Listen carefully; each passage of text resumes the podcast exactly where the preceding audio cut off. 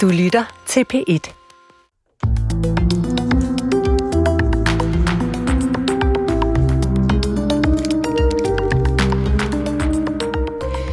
Hvad sker der med os i ånden, når livet rinder ud, og vi kæmper for at holde fast eller give slip? Hvad kan vi bruge Helligånden til, når vi som mennesker befinder os i den allersværeste stund? Døden er mere sikker end ammen i kirken, men det er ikke ligegyldigt, hvordan vi møder den, og hvad vi gør med magtesløsheden op til. Vi ser den evigt aktuelle død i øjnene her i Tidsånd, programmet, der taler verden ind i troen og troen ind i verden. Mit navn er Paula Larein. Velkommen til.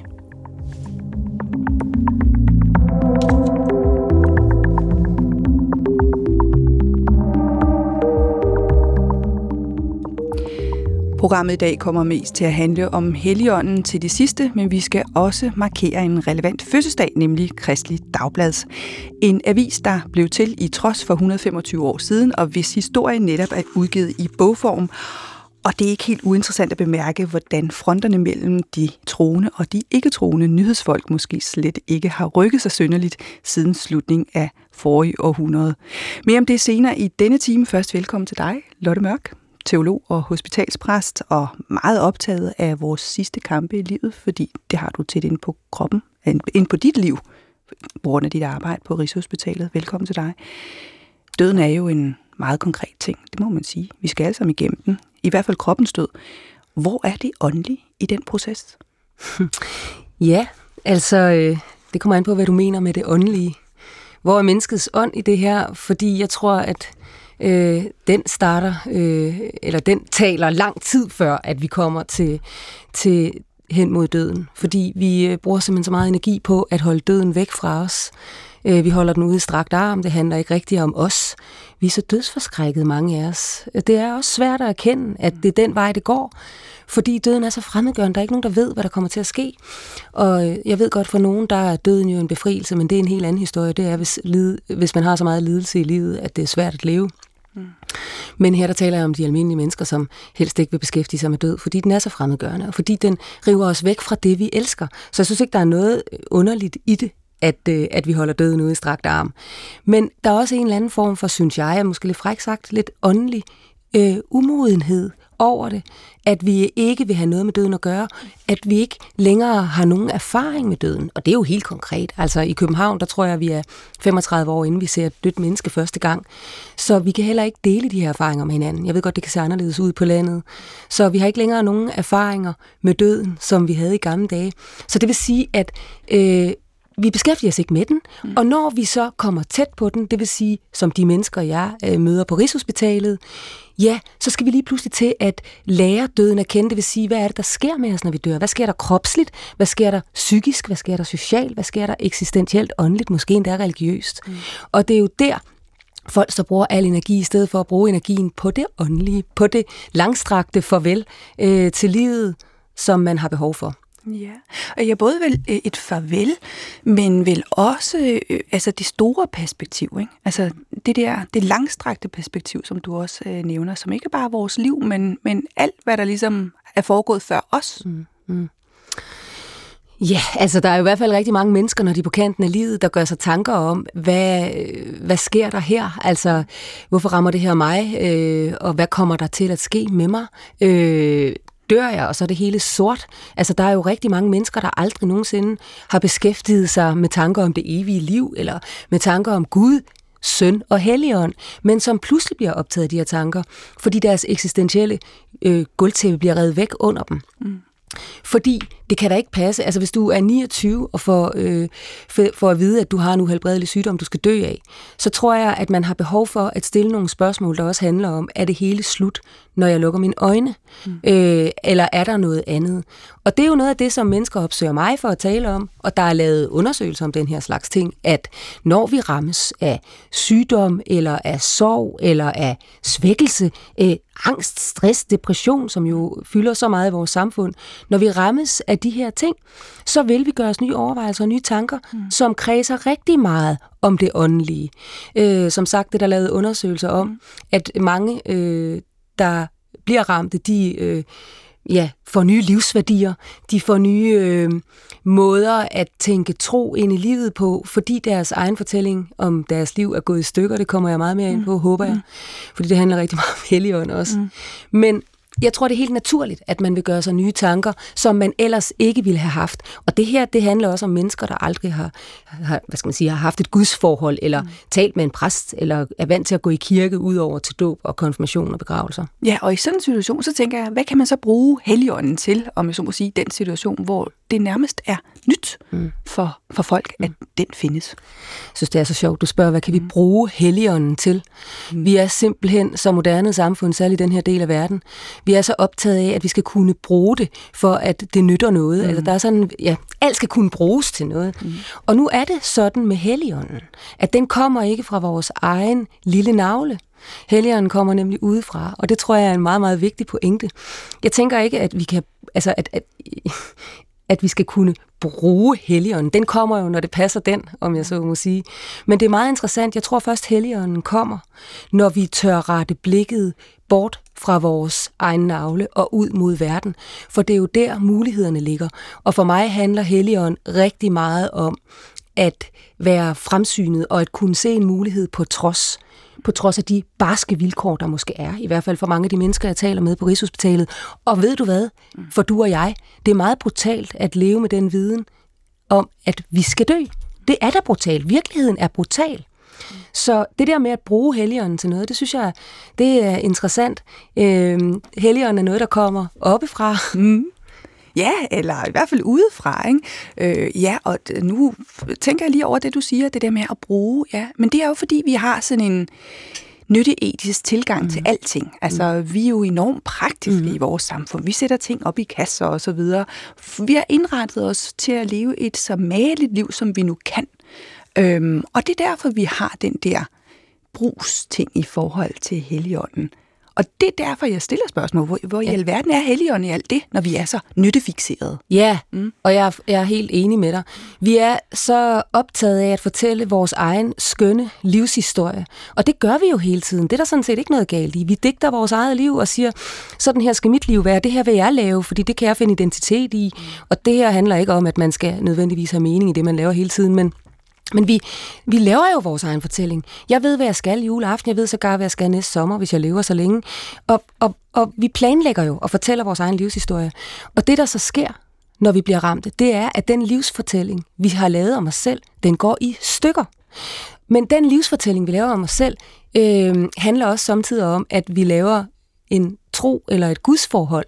At vi selv sammensætter det gudsforhold, at jo, vi tror på et eller andet, der sådan er højere end os selv, og vi tager lidt fra kristendommen og lidt fra Østens mystik og lidt fra psykologien og filosofien. Jeg vil gerne være mere specifik, hvis du ønsker det, men det er en meget sammensat form for tro, ligesom vores egen livsfortælling også er meget sammensat.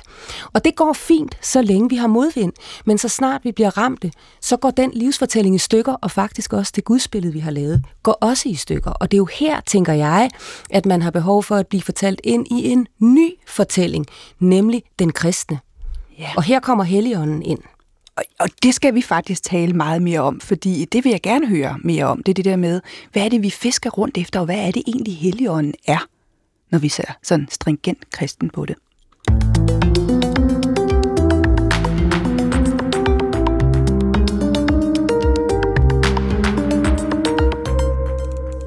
Ja, vi er jo i gang med Tidsånd på P1, programmet, der taler verden ind i troen og troen ind i verden. Og vi er også midt i en serie med fokus på Helligånden. Denne sådan nogle gange ubegribelige og nogle gange helt banale størrelse, der forbinder os til Gud og Jesus. Men hvordan lige nøjagtigt? Hvordan er den, når vi ikke er i kirke, og vi taler direkte om den? Hvordan forbinder vi os egentlig med Helligånden i et moderne liv, der kan synes så materielt udfordrende, at vi glemmer at mærke andet end det praktiske i hverdagen? I nogens hverdag fylder den til gengæld rigtig meget, Blot Mørk, du er jo hospitalspræst og er med mig i studiet i dag for at tale om det meget esoteriske i heligånden, og dermed i kontakt med de af os, som øh, har fået brudt hverdagens trummerum med en grum meddelelse om livets ophør.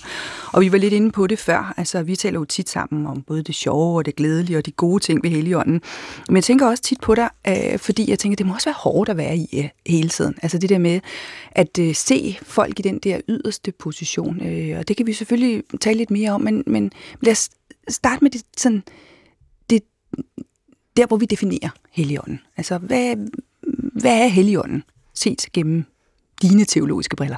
Hmm. Det er et vidunderligt stort spørgsmål. Hmm. Øh, Helligånd handler for mig om det, jeg sagde før, med at vi har brug for, når vores egen fortælling går i stykker, eller vi ikke synes, vi kan slå til, så har vi brug for at fortælle, blive fortalt ind i en ny fortælling, og det er den kristne. Øh, Helligånd, synes jeg i al sin enkelhed, øh, handler om noget, der kommer over dig at det er noget udefra. Det vil sige, at du er nødt til at rette blikket ud for at kunne få Helligånden over dig. Og jeg mener, at det er jo meget gammeldags, det der med, lad Helligånden komme over dig. Det kan jeg faktisk godt finde på at sige i en samtale. Men et ord for ånd, det er jo, at livet kommer derved. Og Helligånd betyder sådan set, at evangeliet kommer derved. Og det er det evangelium, der er den kristne fortælling, der i al sin enkelhed handler om, at der var Gud sendt et menneske. Han sendte sig selv som menneske, for at vi kunne lære ham at kende. Og det var Jesus, og vi kender historien om Jesus, frem til hans død på korset. Han slæbte sit eget kors som et billede på den øh, lidelse, det er at slæbe et kors, og for at vi kunne have en at identificere os med.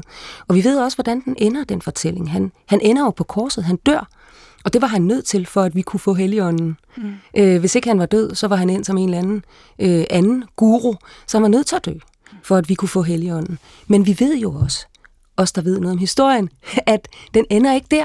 Det ender jo med en opstandelse. Og opstandelsen er i min optik meget konkret, fordi opstandelsen er billedet på, at der er noget, der rækker langt længere uden døden, nemlig kærligheden. Fordi vi stopper ikke med at elske nogen, bare fordi dem, vi elsker, dør. Kærligheden fortsætter. Og det er ren opstand mod døden. Og det er det, der er den kristne fortælling. Og øh, den er vigtig i forhold til, at vi vil gerne høre om den kristne fortælling, men vi vil bare helst ikke se på ham, der hænger på korset. Og det er svært, fordi hvis vi skal tage korset med, så kræver det også, at vi skal slippe noget af den kontrol, vi tror, vi har. Og det kræver, at vi skal vende blikket fra en navle ud mod verden. Og det er ikke sådan lige. Fordi vi bliver konfronteret med alle mulige ting i det, altså netop med magtesløsheden og meningsløsheden og alt det der. Men det tror jeg er forudsætningen for os at kunne få opstandelsen. Og jeg tror på, at vi godt kan bære det kors, hvis vi ved, at der er en, eller hvis vi tror på, at der er en opstandelse. Og jeg synes igen, det er vældig konkret. Altså, vi, vi ved, når vi mærker kærligheden. Øh, det er da meget konkret, øh, som et billede på ren opstand mod døden. Ja, og, og så er det jo ikke, fordi man kan sige direkte, at Helligånden er lige med kærligheden, og så alligevel ikke. Altså fordi treenigheden, Hvordan håndterer du den? Altså, jeg, når jeg skal prøve at forklare det til min 12-årige, eller dengang han var lidt yngre, og han spurgte mig, hvad er Helligånden? Er det sådan et slags spøgelse? Så ja, men altså, du skal prøve at forestille sig, lig, ligesom i Pokémon, ikke? Altså, der har man sådan forskellige udviklinger, og det er faktisk Gud det hele, mm. men, men det er Gud i en menneskeform, Jesus, det er Gud som, Gud som begreb, og så er det Helligånden, som er øh, den åndelige version af det hele. Mm. Kan man sige det sådan, altså at Helligånden er jo Jesus? Jamen, det er jo beskrevet mm. på flere forskellige måder, det er der også uenigheder om. Men øh, mange beskriver Helligånden som en kraft. Øh, jeg tænker Helligånden som værende til stede, når jeg har en samtale med et andet menneske.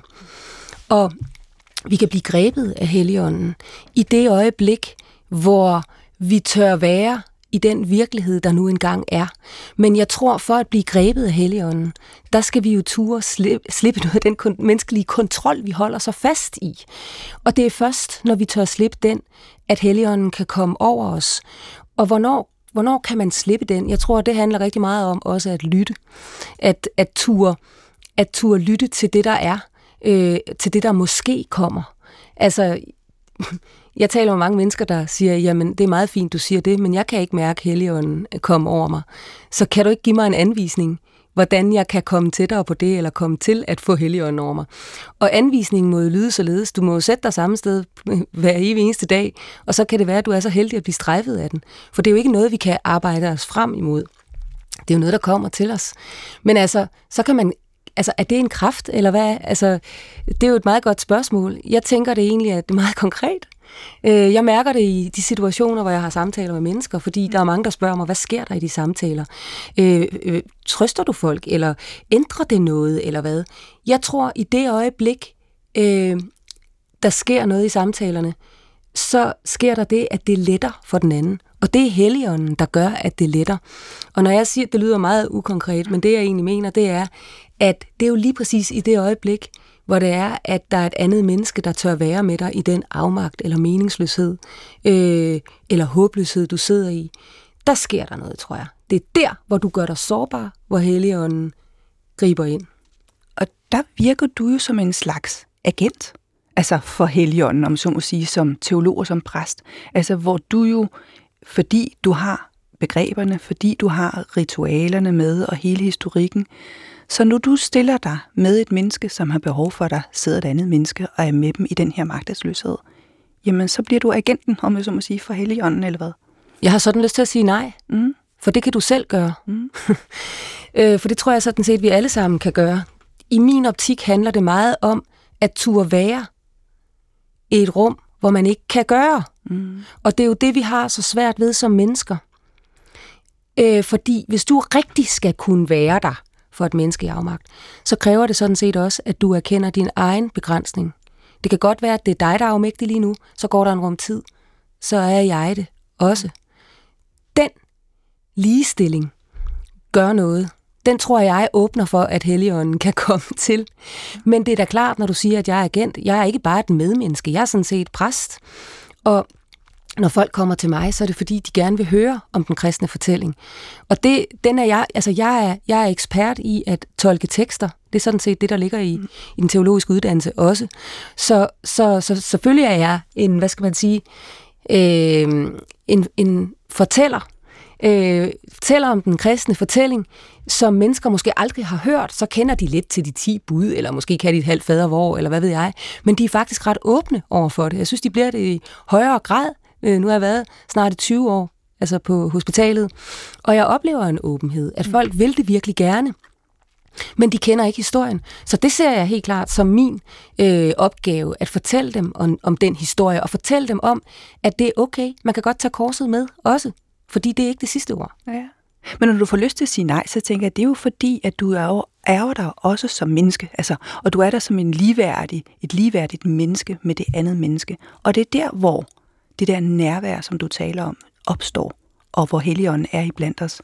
Ja, jeg turnerer rundt med, øh, med flere forskellige foredrag, men et af dem handler om værdighed. Nu arbejder jeg jo i sundhedsvæsenet, og der taler man jo rigtig meget om værdighed, og mm. det gør man også i politik, værdighedsmilliard, øh, værdig ældrepleje. Der er så gar noget, der hedder værdighedsgaranti. Den synes jeg er interessant. Ja. Øh, og værdighed er jo sådan et øh, positivt ord. Det er svært at have noget imod. Hvis jeg siger, at jeg vil gerne behandle dig med værdighed, så tror jeg ikke, du siger nej. Men der er meget dom i det, fordi det bliver ofte den, der skal yde værdighed, der bestemmer, hvad værdighed er for den anden. Så ofte kan det ende i en eller anden form for nedværdigelse. Når jeg bringer ordet værdighed på banen her, så er det fordi, jeg synes, værdighed handler rigtig meget om, hvordan du ser på det andet menneske. Øh, det handler om det blik, du har på den anden. Værdighed kommer tit til at handle om sådan noget med oprettelse af selvkontrol osv. Men vi bliver jo alle sammen afhængige af hjælp på et eller andet tidspunkt. Det er ikke uværdigt at være afhængig af hjælp. Man kan sagtens være noget værd alligevel, men det kræver, at der er et andet menneske, der kigger på dig som et menneske, der er noget værd. Og her kommer ligeværdigheden ind i billedet, nemlig at øh, det her med, at der er et menneske, der bliver ved med at kigge på mig, som et menneske, der rent faktisk har noget at tilbyde. Det er først, når folk holder op med at bede os om noget, vi skal blive bange. Mm. Så længe folk beder os om noget, så er det fordi, de har en tillid til, at vi er noget værd. Og det er meget vigtigt. Og det sjove er, at der var en gang en sygeplejerske, der sagde til mig, men det er meget fint, du siger det, at du tror på, at alle har noget at tilbyde dig. Så hvad med den døende, der nærmest ligger i delir? Hvad har det menneske at tilbyde dig? Så sagde jeg, det er meget simpelt. Det menneske lærer mig, hvordan det er at dø. Det synes jeg er meget stort. Mm. Det her med, at der er et andet menneske, der faktisk tror på dig, det er min optik. Også, det har også med helligånd at gøre. At man tror på, at det andet menneske er lige meget værd, ligegyldigt hvor det menneske er i livet. Mm. Dø skal vi alle sammen. Det er jo bare et spørgsmål om tid, hvornår. Så det der med, at der stadigvæk er noget værd, om end man er på kanten. Det synes jeg er utrolig vigtigt. Og det kunne jeg da ikke gøre uden Helligåndens hjælp. Ja. Fordi hvis, altså Helligånden kom jo, fordi Jesus døde. Mm. Så Helligånden er den, der ligesom giver mig mod og kræfter og tro på, at der er andet og mere til os, end bare den lidelse, vi ser konkret i kroppen, eller i ånden for den sags skyld, eller i sjælen, mm. eller i psyken. Øh, at der er andet til os, at der simpelthen er noget, der er større. Og det er vel det, øh, jeg tilbyder med mit... Øh, med, med, med mine samtaler, eller med mit øh, nærvær, eller hvad man skal sige. Og det er derfor, jeg siger, at det kan vi vel alle sammen tilbyde, hvis man tror på, at der er andet og mere, end det, der lige er at se. Ja, og dermed besvarer du egentlig også min sådan indledende bekymring, eller hvad skal man sige, når jeg sådan tænker på dig med, med min udefrakommende empati, jeg tænker, hvordan kan du bære alt det? Hvordan kan du bære at der at se så meget lidelse øh, på dit arbejde, at det, det, det er dit virke? Altså, hvordan bærer du det? Jeg tror, jeg bærer det, fordi jeg ofte går forbi mit lille kirkerum ude på Rigshospitalet, eller også øh, mit indre kirkerum. Mm. Fordi når jeg synes, det er svært at bære, hvilket det naturligvis er, jeg ser mennesker være kede af det hver evig eneste dag. Jeg ser mennesker være i den mest brutale virkelighed. Jeg ser mennesker blive ramt igen og igen. Jeg ser meningsløshed, håbløshed, øh, afmagt i en grad, som ingen forstår. Altså, som jeg plejer at sige, jeg håber ikke, der er nogen, der spørger mig, hvad jeg har lavet på arbejdet i dag. For folk vil have svært ved at, at, at, at forstå det, tror jeg, eller tro på det. Øh, så selvfølgelig er det svært at bære, og det må det godt være. Men jeg har brug for at lave en form for fordeling mellem mig og Gud. Der er, jeg gør det, der er menneskeligt muligt. Det vil sige, jeg, jeg går ind og er i den afmagt, der nu engang er. Det rum tør jeg gå ind i, men det tør jeg kun, fordi jeg tror på, at jeg bliver grebet, og fordi jeg tror på, at jeg ikke skal noget. Altså min plan er, at jeg ikke har nogen plan faktisk. Og så siger folk, det lyder vattede. Det er faktisk noget af det mest angstprovokerende overhovedet, fordi planerne laver vi jo for at opretholde en form for kontrol. Så jeg tror, at grunden til, at jeg kan bære det, det er, fordi jeg ansvarsfordeler. Det er fordi, at jeg er ret bevidst om, hvad jeg egentlig har magt til, og hvad jeg ikke har magt til. Jeg skal ikke noget med det menneske. Jeg skal være der, for det der er åbenbart ikke andre, der tør. Fordi det er svært i situationstegn, eller vanskeligt at være med mennesker, du rent faktisk ikke kan gøre noget for. Fordi det vi ønsker, det er jo bare at få den anden til at få det bedre. Og vi tror samtidig, at trøst handler om at øh, få den anden vendt om, altså at ændre den anden. Men i min optik, der handler trøst om at turde sige til den anden, det er så forfærdeligt, det du står i. Godt, det ikke er mig. Det vil jeg jo nok ikke sige så mm. direkte, men det er så forfærdeligt, det du står i, i stedet for at negligere den anden. Jeg tror, at det, det menneske, der er gået i stykker, eller er i sorg, eller er ødelagt på anden vis, har brug for, det er, at der er en, der vidderligt tør den brutalitet, det menneske står i. Men det er jo det, der ikke er nogen, der tør. Så, så jeg, jeg har behov for den ansvarsfordeling. Giv mig styrke, Gud, til mm. at kunne bare være. Og, og, og lad mig vide, at det er godt nok bare at være. Jeg kan godt holde til det. Jeg kan godt holde til den smerte eller lidelse, der er. Og det er så der, Helligånden er. Altså, og Helligånden bærer, om jeg så må Jamen, sige. Nej, begge, eller hvad? Nej, det er det, Helligånden er forudsætningen for, at jeg kan det her. Fordi, som jeg sagde før, så handler Helligånden om, at evangeliet kommer os ved. Og når jeg siger evangeliet, så er det meget konkret den kristne fortælling, nemlig, der både har kors, men også opstandelse med. Det er jo derfor, at jeg kan holde til at bære det. Fordi jeg ved, at der er noget andet på trods. Øh, I min optik, nu taler vi om, hvad Helligånden konkret er. At det er en kraft? Er det en person? Er det... Øh, ja, hvad er det? En due.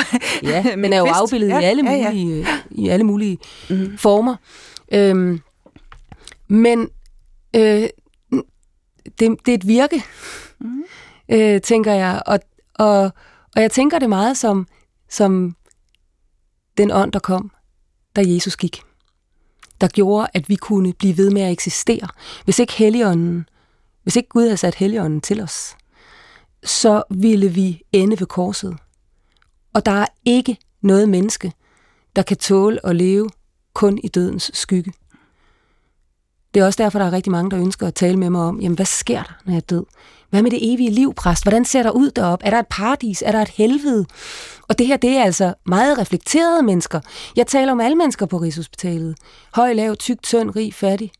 Øh, men når jeg siger, det er meget reflekterede mennesker, der også stiller de spørgsmål, så er det måske mennesker, der kun har været videnskabeligt funderet hele deres liv og har været meget rationelle og i magtfulde situation, øh, øh, positioner osv., har vant, været vant til at have kontrol, men som pludselig selvfølgelig tænker nogle andre tanker, fordi de ligger på kanten af livet. Og fordi man har behov for at... Øh, hmm, man, har behov, man har behov for at vende, om der kan der være andet end det kors. Jeg håber det da. Mm. Og det kan godt være, at det, jeg taler jo med mange mennesker, der ikke nødvendigvis kommer til tro, fordi vi taler sammen. Men, men hvor, hvor jeg tænker, jamen så lad du bare være tro, så tror jeg på dine vegne. Og det der er også, det der sand helligånd på en eller anden måde, det der Gud. Altså sådan har jeg det selv, hvis jeg er på den. At så pludselig så står der et menneske, der siger, slap du bare af, så holder jeg lige skansen for dig imens. Det er Gud, der sender et menneske til mig, og det er ren helligånd, mm. tænker jeg. Ja, ren helligånd, eller engle, øh, kan man jo også sige. Altså en eller anden form for sendebud. Nej, for øh, mig, det er helligånd. Ja, det er helligånd. Øh, Ja, men apropos det der med engle for eksempel, ikke? altså jeg har jo en katolsk baggrund, og øh, det vil sige, jeg har nogle andre traditioner, nogle andre greb, øh, og ting, som jeg bruger også. Øh, nu ved jeg også, at du bruger ritualer og ting og sager og sådan noget, men, men øh, øh, du talte indledningsvis om det her med, at folk har alle mulige ting, som de tager ned fra hylderne, Østens mystik og alt muligt. Og det, jeg laver jo mange programmer, hvor jeg taler med mange forskellige mennesker og forskellige trosretninger, og jeg ser faktisk alt sammen som en eller anden form for greb for at komme ind til kilden. At det hele handler om at finde veje, agenter, ting, ritualer, alt muligt, som gør, at man kommer ind til kilden. Øhm, så på den måde er det ikke kun væren, der er jo også en lidt en gøren i alt det her. Der er ja. jo lidt en stillen sig i en position, hvor man kan lukke hjertet op og mærke heligånden. Det er jo trods alt også en lille ting. Og det, grunden til, at jeg siger det, det er fordi, fordi vi jo netop som mennesker er indrettet sådan, at vi vil så gerne gøre noget. For at forstå, for at lukke op, for at finde trøst, for at mærke kærligheden osv. Så, så det er der vel også en mulighed for, at gøre et eller andet. Mm. Mm. Det har jeg meget at sige til, mm. og jeg er så glad for, at du øh, understreger, at det ikke kun er en væren, det er også en gøren. Jeg kan huske, at jeg var i et andet program, øh, hvor jeg talte med en krisepsykolog, eller der var en krisepsykolog også som gæst, og vi talte om det her med, ja, men jeg som præst, jeg, det jo handler om at være og så videre. Så sagde hun, nej, nej, I gør jo også rigtig meget, og det er jo fuldstændig korrekt. Øhm, krisepsykologerne er jo misundelige på os præster, fordi vi netop har ritualerne. Mm. Og øh, ritualer handler meget om helligånd. Mm. Fordi hvad gør man i en situation, hvor du er sammen med mennesker, der pludselig har fået reddet hele deres fundament væk under sig. Lad mig give et eksempel. Øh, jeg kan blive ringet op af et intensivt afsnit. Der er et ungt menneske, der har været udsat for en ulykke, der pludselig ligger i hjernedød. Der er en ung ægtefælle, der er små børn. Der er en afdøds, øh, eller den hjernedødes forældre. Øh, og der, jeg bliver tilkaldt. Altså, prøv lige at komme derop og bare være det, der sker, det er selvfølgelig, at, jeg, det er jo totalt chok, totalt kaos. Der skal slukkes for den her respirator. Hvornår gør man det? Hvornår slukker man for den, man elsker? Jeg tror ikke bare, man kan sige, det gør vi om en time.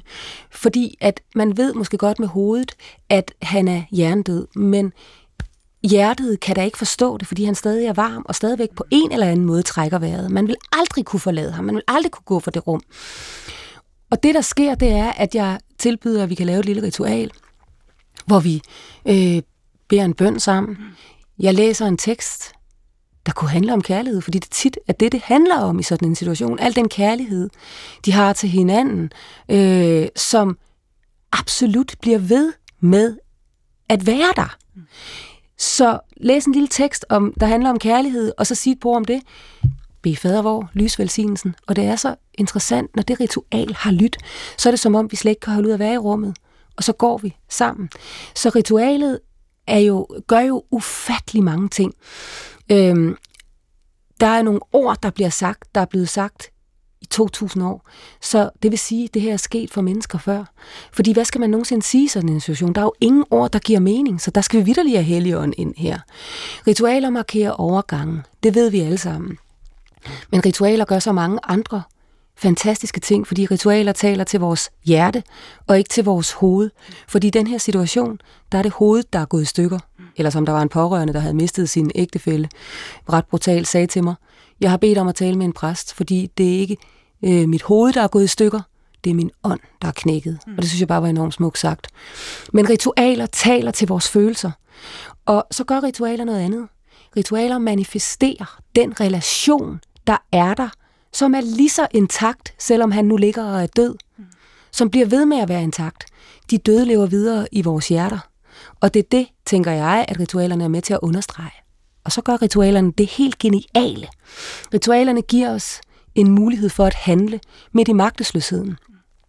Jeg ved slet ikke, hvad jeg skulle gøre uden de her ritualer, og jeg vil faktisk sige, at jeg nærmest har et lille ritual for hvert møde, jeg har med mennesker. Jeg plejer gerne at slutte en samtale af med at spørge, om vi skal bede en bøn. Der er nok at bede om, kan jeg sige dig, når man har haft sådan en samtale. Mm. Og vi skal selvfølgelig ikke bede for Guds skyld, fordi han ved på forhånd, hvad vi vil bede om. Vi skal bede for vores egen skyld. Fordi i bønden, der tror jeg, at der lukker vi op, retter blikket ud, og der lukker vi op for, øh, at vi ikke kan det hele selv. Vi gør os sårbare. I, I bønden ligger hengivelsen, som er så nødvendigt for os, at kunne få Helligånden over sig. Ja. Ja, i bønden, ja, hengivelsen, men også overgivelsen, tænker jeg. Altså også det der med øh, altså overgive sig til ærefrygten. Det der med, at man, man er lide, man er lille ikke? I, det, i det store. Ja. Ikke? Jo, jeg er glad for, at du siger det med overgivelsen. Mm. Fordi overgivelse for mig er meget voldsomt. Altså overgivelse, det er der, hvor du bliver smidt til jorden nærmest, hvor du intet kan gøre. Mange af de mennesker, jeg møder på Rigshospitalet, nej, stort set alle sammen, de er underlagt overgivelsen. De er simpelthen blevet lagt ned.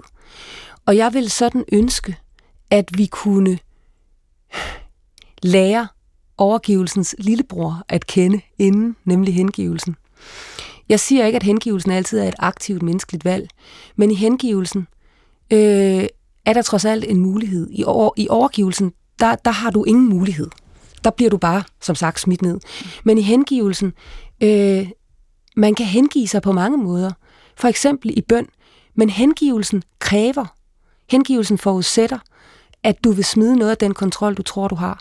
Og problemet er, at det er det, vi ikke vil. Fordi vi godt er klar over, at hvis vi smider kontrollen, så er der også fare for, at vi falder. Og hvis vi kun har os selv at falde tilbage på, så ser det sort ud for mange af os, som jeg plejer at sige. Mm. Jeg tror på, at Gud griber mig, når jeg slipper kontrollen. Det er derfor, jeg tør gøre det igen og igen, ellers kunne jeg ikke have mit arbejde på Rigshospitalet. Men for mig, selvom jeg er præst, så er det vældig ukonkret, det her med, at Gud griber mig. Altså for mange er det også bare tomme præstord. Det kan du sagtens sige, præst. Du tror jo på Gud, så han griber dig. Men faktisk, jeg er også bare et menneske. Jeg har behov for, at det er meget mere konkret.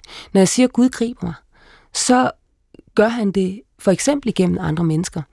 At når jeg ligger og ikke kan noget, og føler mig afmægtig, og faktisk er overmandet af tvivl, som jo er en del af troen, så kommer der pludselig et menneske til mig, der siger, bliver du bare liggende, så tror jeg på dine vegne. Og det er jo det fællesskab, det er jo det magtesløshedens fællesskab, man har brug for, som jeg tænker er Helligånd. Mm. Det er Helligånd, der gør, at vi kan magtesløshedens fællesskab. Og jeg kan ikke forstå, at vi strider så meget imod det kontroltab, eller kontrolslip, vil jeg hellere sige, i forhold til hengivelse. For det er jo netop det, der, hvad skal man sige, hm, det kunne være indbydelsen til Helligånden. Mm. Og andet kan vi ikke. Vi kan, vi, kan, vi kan bede om den, vi kan tro på den, vi kan håbe på den, men det er altså en gave. Helligånden er en gave, mm. som vi kan modtage ved at lytte, ved at bede. Og ved at være bevidst. Fordi det handler jo også en eller anden form for, at det handler om at have en eller anden form for bevidsthed om, at den er der også. Ikke? Altså fordi nogle gange tænker jeg, Altså, jeg har da gået igennem det meste af mit liv, uden at rigtig at tænke over, hvor Helligånden var. Jeg har altid joket med, at en gang imellem, så ringede Helligånden til mig, så skulle jeg i kirke. Det kunne jeg mærke, fordi når jeg så sad der på kirkebænken, så fik jeg det at vide, som jeg havde brug for at vide lige der, og så jokede jeg med, at det var Helligånden, der havde ringet. Men jeg for nylig blevet bevidst om, hvor Helligånden er allermest for mig. Og, øhm, og det har gjort, at jeg i den her lille serie om, øh, om Helligånden har bedt hver en gæst om at finde et stykke musik, der forbinder dem til Helligånden. Fordi for mig ligger heligånden i musikken, altså apropos ritualer eller ting, et sted, hvor man kan være i sin magtesløshed, eller hvor man kan give slip, eller hvor heligånden kommer simpelthen, fordi at man sidder og lytter til noget musik. Og jeg har også bedt dig om at finde et stykke musik. Kan du lige fortælle mig lidt, hvad er det for noget, vi skal høre? Mm. Jeg vil gerne lige bagefter musikstykket tage, tage fat i det der med, om, med bevidsthed, fordi jeg taler også med mange, der ikke er specielt bevidste, men som er fyldt med heligånden, så jeg er ikke sikker på, at, at jeg giver dig ret der, men det kan være, at vi kan tale videre om det. Mm. Nu til musikken. Ja, du bad mig om at vælge et musikstykke, og det var det er faktisk noget af det sværeste for mig, fordi jeg, er, jeg hører musik fra morgen til aften. Jeg er fyldt med musik, og musik rører også mig. Øh, jeg kunne vælge mange fine, dannede numre her, øh, eller stykker, øh, men jeg har derimod valgt noget andet. Jeg har valgt en øh, dansk duo, Bremer McCoy hedder de. Mm. Det er faktisk en type jazz, lidt ambient jazz. Øh, jeg har valgt et nummer, de har lavet, der hedder I et, som for mig, første gang jeg hørte det, der tænkte jeg Helligånd. Mm. Fordi det er et øh, fortryllende nummer, og der sker et skift på et tidspunkt i nummeret, som for mig er sådan en nyskabelse. Og Helligånden er nyskabelse. Helligånden er det, der gør, at vi tør se frem, at vi finder en mulighed på trods af den brutale virkelighed, der er. Jamen lad os lytte til det, og så bagefter kan vi jo tage det der op med, øh, med bevidstheden.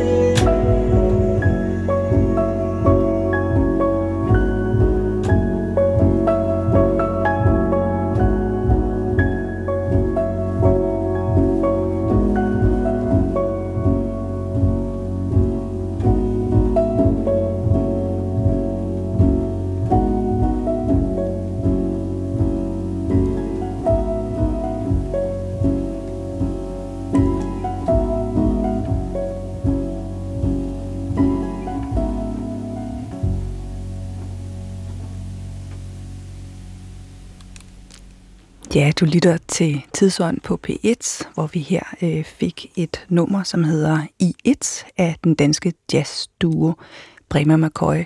Ønsket af dig, Lotte Mørk, som er i studiet, hospitalspræst øh, på Ride, og vi taler om døden og især om heligånden. Øh, og det der med at forbinde sig til heligånden øh, via, via musik. Det, det er meget, hvad skal man sige, smukt stykke musik, det her, synes jeg. Altså, nu er jeg også et jazzmenneske, så for mig og mit hjerte, det er jo, det glæder, det hopper, laver sådan en lille hoppedans af glæde, når jeg lytter til sådan noget her. Men hvad er det egentlig, den, hvad er den der forbindelse for noget? Kan du sige, lægge nogle flere ord på? Jo, men jeg tror, musik er jo bare en, en form, hvor i man kan mærke heligånden, fordi øh, musik øh, gør noget, som ord ikke kan. At det bringer følelser frem. Det er også det, ritualer gør. Mm. Det er meget rituelt for mig at høre musik i øvrigt. Men det er så langt over bevidsthed. Det var bare, nu talte vi om, yeah. om det med bevidsthed, at man skulle også, du sagde, man skulle være bevidst om det med, at man skulle åbne sig for helligånden, eller at eller jeg var for nylig blevet bevidst. Altså, det er godt, du lige sådan siger det, fordi mm. det er rigtigt. Altså, der er jo noget, der er over bevidstheden. Altså, følelserne er som regel over bevidstheden. Det er først bagefter, man prøver at sådan sætte sig ned. Hvad var det nu, vi havde? Mm. Hvad var det, det, det var? Mm. Og grunden til, at jeg er nødt til at bruge bevidstheden, det er jo fordi, at jeg skal formidle videre til andre. Så jeg er nødt til at sætte ord på mm. øh, de forskellige ting, jeg oplever, når jeg skriver bøger og så videre. Ikke? Ja. Jeg er bare ikke enig Mm. Fordi så snart vi taler om bevidsthed, så er der også sådan et aktivt menneskeligt valg i det, eller nu skal jeg blive bevidst om helligånden, nu skal jeg blive bevidst om, altså bevidsthed er fantastisk, altså, og vi skal være bevidste om vores liv for at kunne udvikle os, og alt det der, det er jo ikke for at underkende bevidstheden. Jeg siger bare helligånden, jeg tror ikke helligånden har noget med bevidsthed at gøre, mm. fordi helligånden kommer ud over vores bevidsthed. Og jeg tror bare, at vi, vi rykker hele tiden op i hovedet. Også når vi taler om tro, og når vi taler om Gud, og når vi taler om Jesus, og når vi taler om Helligånden. Fordi vi så gerne vil prøve at forstå det. Mm. Og så, så taler vi om bevidsthed. Jeg, at, jeg, jeg taler med mange mennesker om det her, at jeg vil gerne have en større bevidsthed i forhold til det kristne, i forhold til, øhm, i forhold til helligånden. Og bevidsthed er god, fordi bevidsthed gør, at okay, den får mig til at gå i kirke, selvom jeg ikke har lyst, eller selvom jeg ikke forstår det, eller selvom jeg ikke... Så min bevidsthed gør, at jeg går øh, steder hen, hvor jeg faktisk kan søge øh, åbenheden. Så det er fint nok. Men jeg tror bare, at vi skal passe på med, at tro vi, jo mere bevidste vi er, desto lettere kan vi øh, modtage Helligånden. Fordi det er ikke sådan, det hænger sammen, Nej. tror jeg i hvert fald ikke. Jamen, det tror jeg heller ikke. Så. Men jeg har erfaret, at, at, at du har ret altså i det. Altså, at det på en eller anden måde, fordi, altså Helligånden får dig til at rykke fra hovedet ned i hjertet på en eller anden måde, men det kræver bevidsthed at jo, for dig til, altså, ja, det sker ja. bare. Mm. Altså, jeg mm. taler sådan set, som jeg siger, med mange forskellige mennesker. Både i mit arbejdsliv, men sådan set også privat. Og øh, jeg må sige, at vi har jo alle sammen forskellige niveauer af bevidsthed. Jeg har selv et mentalt handicappet barn, hvis bevidsthed er vidderligt anderledes. Mm. Og der er fyldt med helligånd i hende, og i vores, i vores samvær. Og, og hun er jo ikke bevidst om det. Så jeg tror, vi skal et andet sted hen ja. end bevidstheden. Ja. ja, vi skal ned i hjertet, altså ned i hjerterummet. Ja, eller også så skal vi bare ud, kigge ud. Mm. Måske skal vi bare have blikket lidt væk fra os selv. Og det er jo også der, tænker jeg, at vi tit finder mening med livet. Altså mening med livet finder vi jo aldrig inde i vores egen navle. Det tror vi, vi gør, og det tror vi, vi skal. Øhm, at vi selv har ansvar for at finde mening med livet. Men det sjove er jo, at når livet bare kører derud så tænker vi, når livet giver jo fint nok mening, jeg har ikke behov for at spørge efter meningen med livet. Men når der sker noget netop i vores liv, øh, der, der er grænseoverskridende, der rykker os, sådan, det er jo der, vi spørger, hvad, hvad er meningen? Ikke? Ja. Men, men meningen kommer jo tit udefra. Altså, når du står der med den, du elsker i hånden, øh, og bare har det godt, så giver det jo bare mening i sig selv, lige der er der jo ikke tid til at være bevidst om noget som helst, eller tænke store filosofiske tanker. Og det synes jeg da også er Helligånden. Ja, det er også Helligånden, der brækker så langt nu, Lotte Mørk, i den her, øh, den her udsendelse. Øh, faktisk dertil, hvor, øh, hvor der også sker noget, hvor der er noget, der kommer udefra. Og øh, lige her, der tænker jeg sådan helt konkret på noget, noget ganske aktuelt fra den her uge, fordi vi fejrer også i den her uge en fødselsdag for et, øh, et blad, øh, som, øh, som har været her nu i 125 år. Jeg skal lige læse noget op fra en bog i den anledning. Det er blevet sagt, at dagspressen er en magt, at det ligger der nær for troende at spørge, bruges denne magt, som det så bør, til kamp imod ondt og for godt? Mærker man i dagspressen ånd, tone og virkemåde nogen kærlighed til Guds rige sag og bedrøvelse over de mange vantro syndere, som går fortabelsen i møde? Hertil må absolut svares nej. Og når det så erindres, at en stor del af denne presse ikke alene ikke arbejder for, men lige imod kristendommen, benytter hver lejlighed til at håne og spotte Guds gerning, hans børn, ja hans eget hellige navn, der synes det indlysende, at der er træng til et kristligt dagblad. Jeg elsker det. Det er virkelig en bandbul, der vil noget. Således indledes programartiklen i det allerførste nummer af det nye dagblad, der blev til i trods for 125 år siden. Og det kan man læse nu i en bog, som er blevet udgivet i den anledning af Kristi Dagblads eget forlag. Øh, det er historiker Jes Fabricius Møller, som har skrevet Livtag med tidsånd, og jeg kan sige med det samme, at det er en page-turner. Altså jeg, selvfølgelig som nyhedsmenneske, super interesseret i den her historie, har læst og læst, og den er yderst velskrevet, og kan jeg, jeg kan godt anbefale den. Øhm, kender du historien, Lotte? Den historie bag?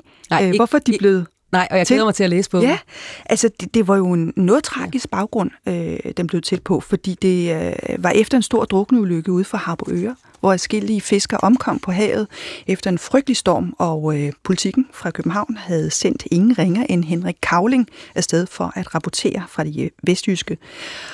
Øh, og det var sådan ganske sensationspræget. Øh, det kan man faktisk læse i, i politikken, hvordan det var lidt, hvad man i dag måske kunne kalde lidt øh, følelsesporno. Øh, det var meget sensationspræget. Og øh, det var meget også omsorgsfuldt, og det var meget sympatisk, men så ændrede tonen sig drastisk efter begravelsen, og øh, Kavling der havde mødtes med de her præster derude, øh, og øh, så var han så var han lige pludselig vendt om, og så begyndte han at lave nogle bidende reportager derfra. Og det der kultursamstød mellem København og så de vestjyske gejstlige blev hele anledning til, at Kristi Dagblad så dagens lys. For det er jo et indremissionsk blad, altså mm. i, sin, øh, i sin grundvold. Øhm, og i dag er det jo så udgivet øh, stadig, men øh, har en, øh, en chefredaktør, der hedder Erik Bjergager, og har jo selvfølgelig udviklet sig undervejs. Men jeg tænker, hvad er dit forhold til Kristelig Dagblad som, som præst? Det er meget rituelt. Mm. Min hverdag består af mange ritualer. Et af dem er Christi Dagblad. Og det er ikke hver dag, jeg får det læst, så samler det sig samtidig. Og øh, jeg må erkende, og det siger jeg med stor kærlighed, mm. at det gør ikke noget, bladet ligger et par dage. Det er stadig aktuelt, fordi meget af deres... Jeg læser ikke avisen for nyhedsstoffet, der går jeg andre steder hen. Men jeg læser naturligvis avisen, fordi at den dækker... Øh, trosmæssige stof, mm. øh, det eksistentielle, livssyn, etik, alle de ting, som jeg selvfølgelig interesserer mig for. Jeg har selv været fast skribent på bladet, hvilket jeg nød i allerhøjeste grad, og jeg er vild med deres øh, længere og kortere både kronikker, men altså også deres små refleksioner og deres livsmening, livsytringer og sådan, de har i bladet. Så for mig er det sådan, øh, det er inspiration, og det er kilden til stor frustration, og øhm, øh, ja, jeg holder meget af Dagblad, og den hører sammen med kaffen. Ja. Det er, det er også et blad, man kan skære sig på. Altså, man kan også blive sur nogle gange over de kommentarer, der kan være i den og sådan noget. Så det er jo ikke, det er jo på ingen måde ligegyldigt blad. Altså, jeg holder det jo selvfølgelig også, fordi at, øh, at øh, det er også et arbejdsredskab for mig. Vi prioriterer jo selvfølgelig nogle af de samme ting, fordi vi øh, bevæger os inden for trosområdet. Men det, der gør den sådan særlig, det er jo, at den netop, som du siger, går lidt ud over det nyhedsmæssige. Det er stadig aktuelt, det de beskæftiger sig med.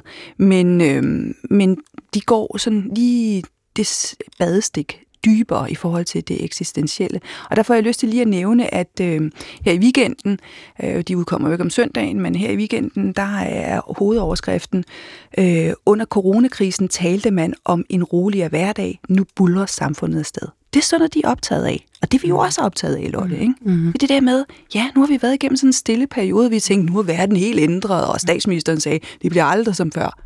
Men det er det altså blevet nu, og med turbo på, ikke? Mm. Der er virkelig gang i samfundet. Men det er jo sjovt, vi tror, at alt der sådan rammer os. Tror, det ændrer alt, og det gør det sådan set også mm. på nogle måder, hvis vi bliver personligt ramte.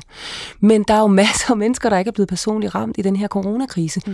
Jeg vil bare sige, det er der også nogen, der er blevet. Der er nogen, der har mistet osv., øh, som er blevet personligt ramt. Og for dem er livet ændret forever.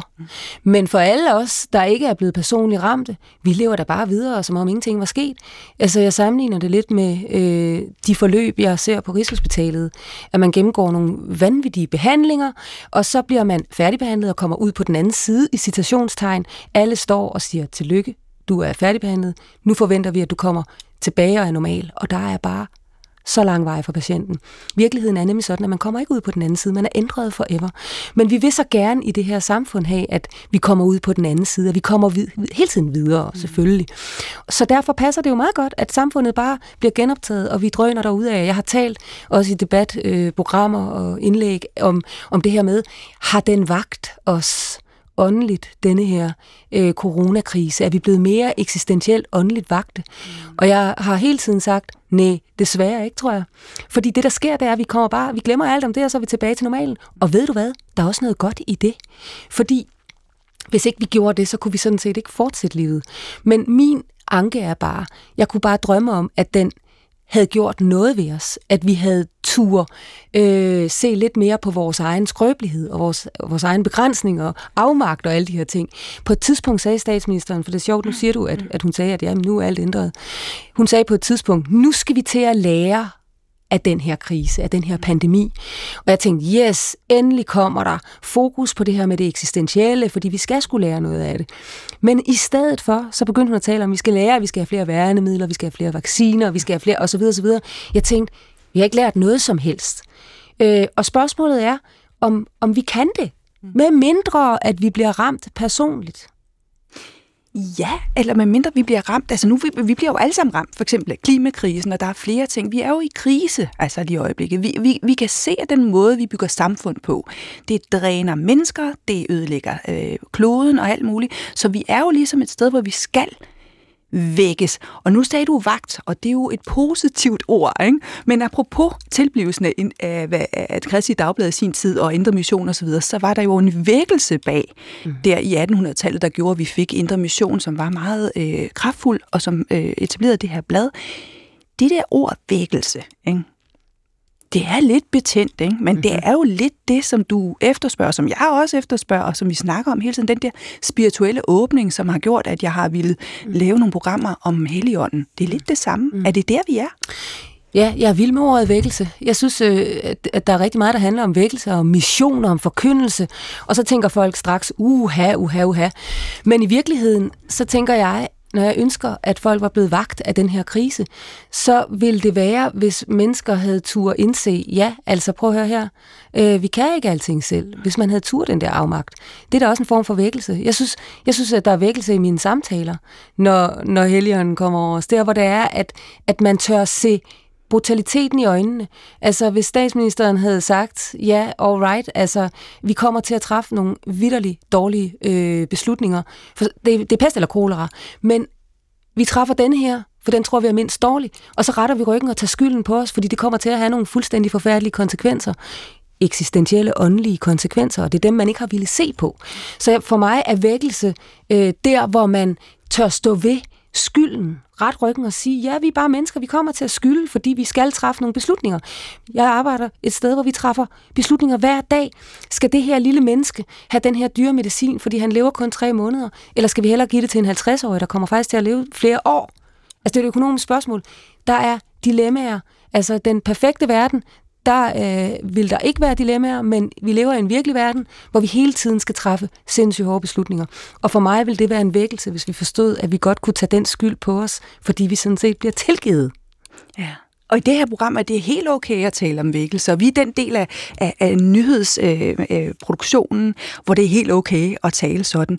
Men jeg har også et ben ind i den anden del, og som er den der benhårde nyhedsdel, den der politikken-del, som øh, Henrik Havling stod på, og dem som, altså de kulturradikale, som har været, hvad skal man sige, imod religionerne og talt imod, som stadig er sådan det ateistiske sted.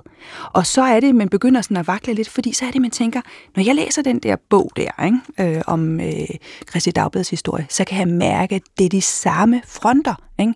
Her der taler Wilhelm Bæk, som på et tidspunkt var hvad skal man sige, leder af Christi Dagblad, øh, om at, at falde på knæ for, for vor herre. Ikke? Altså det der mm. knæfald. Mm. Og det tæller han jo i åndelig forstand. Og det er vel også det, vi taler om. Magtesløsheden. Mm. Læg sig på knæ og sige, hallo, jeg kan ikke gøre noget. Jeg er vagt, jeg er i din vold, Gud.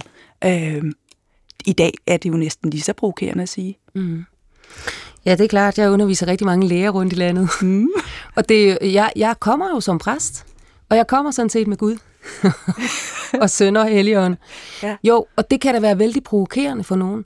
Men altså, jeg har nu engang besluttet mig for at stå ved det, jeg laver, for ellers så kan jeg ikke lave det. Og, og jeg husker faktisk til den ansættelsessamtale, jeg havde for snart 20 år siden, var der, der var øh, en del med til den ansættelsessamtale, også både professoren og øh, personalchefen, som tæller rigtig mange mennesker under sig. Og, og jeg blev spurgt om mange ting, og der, jeg blev blandt andet spurgt om, om, om, jeg havde, om jeg havde en mission, om jeg havde tænkt mig at forkynde. Og jeg tænkte jo egentlig, at det ville være, det ville være for våget at sige ja selvfølgelig, men jeg sagde faktisk ja, for det er vel det, vi gør. Altså, forkyndelse er jo også blevet sådan lidt et fyreord. Men hvis ikke jeg har en forkyndelse, så, så skal jeg da ikke gå på arbejde. Jeg forkynder jo, øh, at evangeliet kommer os ved, som jeg siger. Det er jo ren helligånd. Øh, ordet ånd betyder, at livet kommer os ved, og helligånden, at evangeliet kommer os ved. Det er da det, jeg skal forkynde. Jeg skal forkynde, at det ikke slutter ved korset, men at der er en opstandelse. Og det er jo det, folk gerne vil høre. Jeg skal bare gøre det på en måde, så folk forstår, hvad det handler om i en moderne verden. Og det er jo det, Helligånden, synes jeg, gør. Helligånden øh, får os til at forstå hinanden. Og, og Helligånden gør evangeliet øh, moderne, mm. begribeligt i dag. Ja. Og du, og du må gerne forkynde, Lotte Mørk. du er nemlig hospitalspræst og teolog, og har været i studiet her. Jeg må faktisk ikke forkynde. Det er faktisk der, hvor grænsen går for mig. Jeg må gerne formidle, jeg må også gerne formidle din forkyndelse. Og øh, jeg synes, det har været en fornøjelse. Jeg gav slip på et tidspunkt. Jeg ved ikke, om du mærker det, Lotte. Jeg gav slip og lå heligånden ligesom styre roret her. Jeg kiggede ikke ret meget ned i mit manuskript. Øh, og øh, således kom vi igennem denne udgave af Tidsånd. Programmet, der taler verden ind i troen og troen ind i verden. Mit navn er Paula Lerein. Tak fordi du lyttede med.